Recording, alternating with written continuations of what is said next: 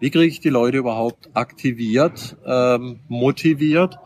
Äh, das ist auch so einer meiner, meiner Favorites. Aus meiner Sicht sind die Leute motiviert und ich frage mich eher, was demotiviert die Mitarbeiter? Ja.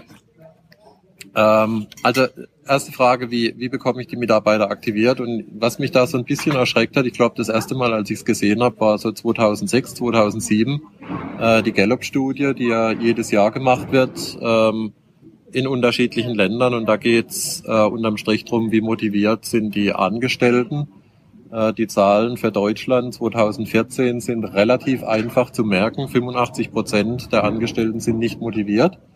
Äh, das heißt, sie sind 15 äh, Prozent sind äh, auf der Ebene Sabotage, arbeiten gegen das eigene Unternehmen.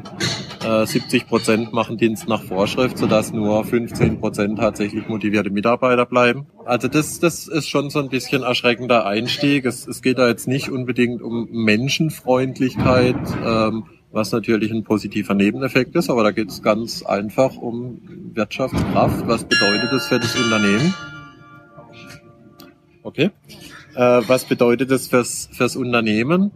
Äh, und da treten dann so Dinge in den Vordergrund, eben extrinsische Motivation versus intrinsische Motivation, auch ein Thema, was wir in jedem Unternehmen haben, leider, oder in fast jedem Unternehmen, Zielvereinbarungen. Zielvereinbarungen sind mit variablem Gehalt äh, äh, dotiert oder verbunden. Ähm, und der Peter Drucker, der das Management by Objectives äh, ja propagiert hat, der Management-Guru, Management by Objectives ist was sehr Sinnvolles. Er hat es aber nie verknüpft mit Gehalt. Das kam erst später dazu.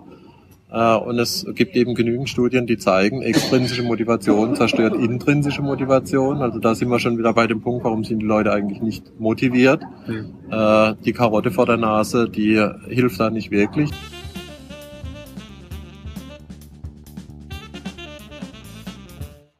Wenn ich natürlich so ein Zielsystem äh, installiert habe und die Leute haben unterschiedliche Ziele, äh, variable Gehälter, das ist eine der Voraussetzungen, da kann nichts Agiles wachsen. Nicht wirklich, weil jeder wird äh, sich selbst optimieren. Das Hemd ist näher als die Jacke.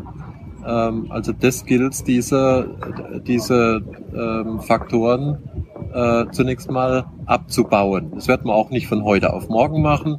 Äh, da gibt es auch verschiedene Methoden, das Delegation Board zum Beispiel, wo ich in verschiedenen Ebenen Stück für Stück Entscheidungsgewalt an einzelne Personen abgebe, an Teams abgebe.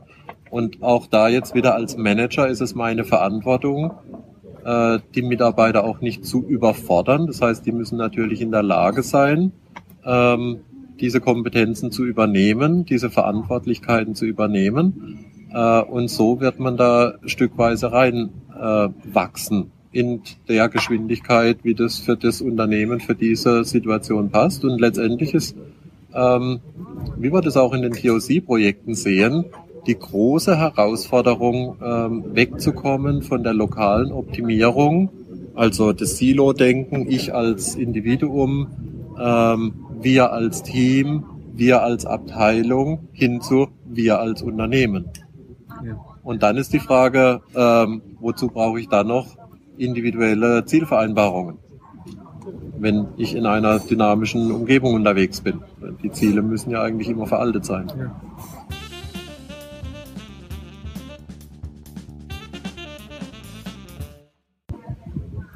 Ja. Zunächst mal muss man sehen, was ist die Vision, äh, die Richtung, in die wir gehen, möchten und wo steht das Unternehmen heute. Ähm, ich bin da weniger ein Freund von schnellen und harten Changes, ähm, sondern es ist eine es ist eine Lernerfahrung für die gesamte Organisation und es geht manchmal schneller und manchmal dauert es eben länger. Man muss positive Erfahrungen sammeln, man muss das Vertrauen äh, gewinnen in sich, in die Organisation und teilweise dauert es halt. Ähm, die größten Hindernisse, die ich sehe, ist, dass man aufgrund von Drücken, auf, also Termindruck, ähm, aufgrund von Angst in alte Muster zurückfällt, bewusst oder unbewusst. Äh, und was da sehr schnell passiert, also es ist, es ist schwierig, ähm, das Vertrauen aufzubauen. Äh, du hast die, die Fehlertoleranz genannt zum Beispiel. Äh, dann auch das Vertrauen aufzubauen, tatsächlich offen zu reden, transparent zu kommunizieren. Das dauert sehr lange ähm, oder kann sehr lange dauern. Und dieser Zustand kann aber ganz schnell kaputt gemacht werden.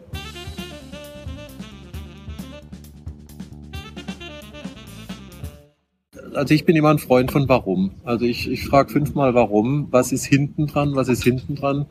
Äh, und das Weltbild ist eben auch jeder, der da agiert in dem Unternehmen, macht es nach bestem Wissen und Gewissen. Also auch die Führungskraft, die in so ein Muster zurückfällt, hat erstmal einen Grund dafür. Und das gilt ähm, dann mit der Führungskraft zu erörtern, was möchte sie eigentlich erreichen äh, das sind die TOC-Tools wieder sehr schön. Was möchte sie eigentlich erreichen? Was für ein Verhalten legt sie tatsächlich an den Tag? Was sind die positiven Auswirkungen des Verhaltens? Was sind mögliche negative Auswirkungen des Verhaltens? Und gibt es vielleicht andere Verhaltensweisen, die äh, weniger negative Auswirkungen haben? Also das, das hat sehr viel mit Reflexion zu tun, schrittweise vorgehen und dann eben auch äh, die Transparenz äh, gegenüber allen Mitarbeitern. Also wir Menschen haben sehr feine Sinne und spüren, ob dieser Mensch, der gerade mit uns redet, konkurrent ist. Also ob er tatsächlich auch das lebt, was er, was er erzählt, äh, oder ob da Unstimmigkeiten da sind. Und von daher ist es einfach die beste Strategie, transparent äh, mit allem umzugehen, auch mit Ängsten, auch mit Befürchtungen, die wir haben.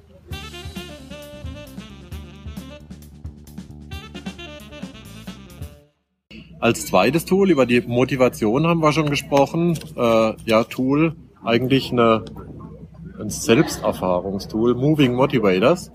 Ähm, da geht's auch drum, was sind so die, die Themen, die uns wirklich antreiben, die für die Menschen wichtig sind, die Werte.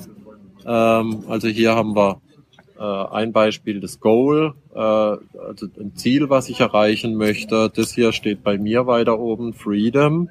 Freiheit ah, in dem, was ich tue. Das ist auch mein Thema, wunderbar. Da sind genau. wir uns wieder sehr einig. Äh, oder die Curiosity, die Neugier.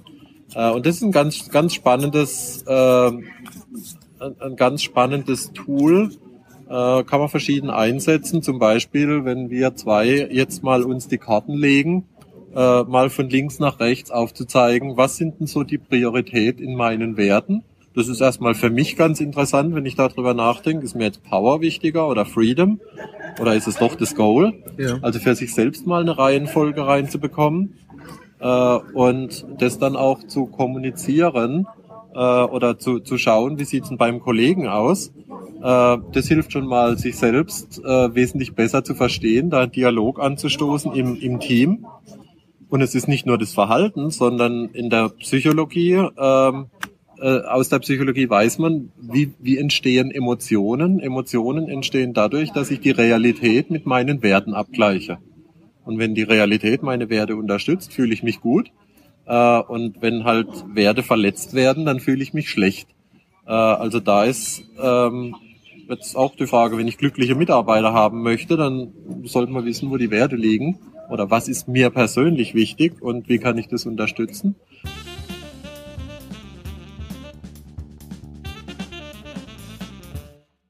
Äh, Lalu kann eben zeigen, dass bestimmte Muster in den Unternehmen äh, sich zwangsläufig herausbilden äh, und letztendlich auch Proof of Concept. Es funktioniert und es funktioniert sehr gut. Die Unternehmen sind sehr erfolgreich. Also zwei vielleicht als, als Beispiel Birds.org.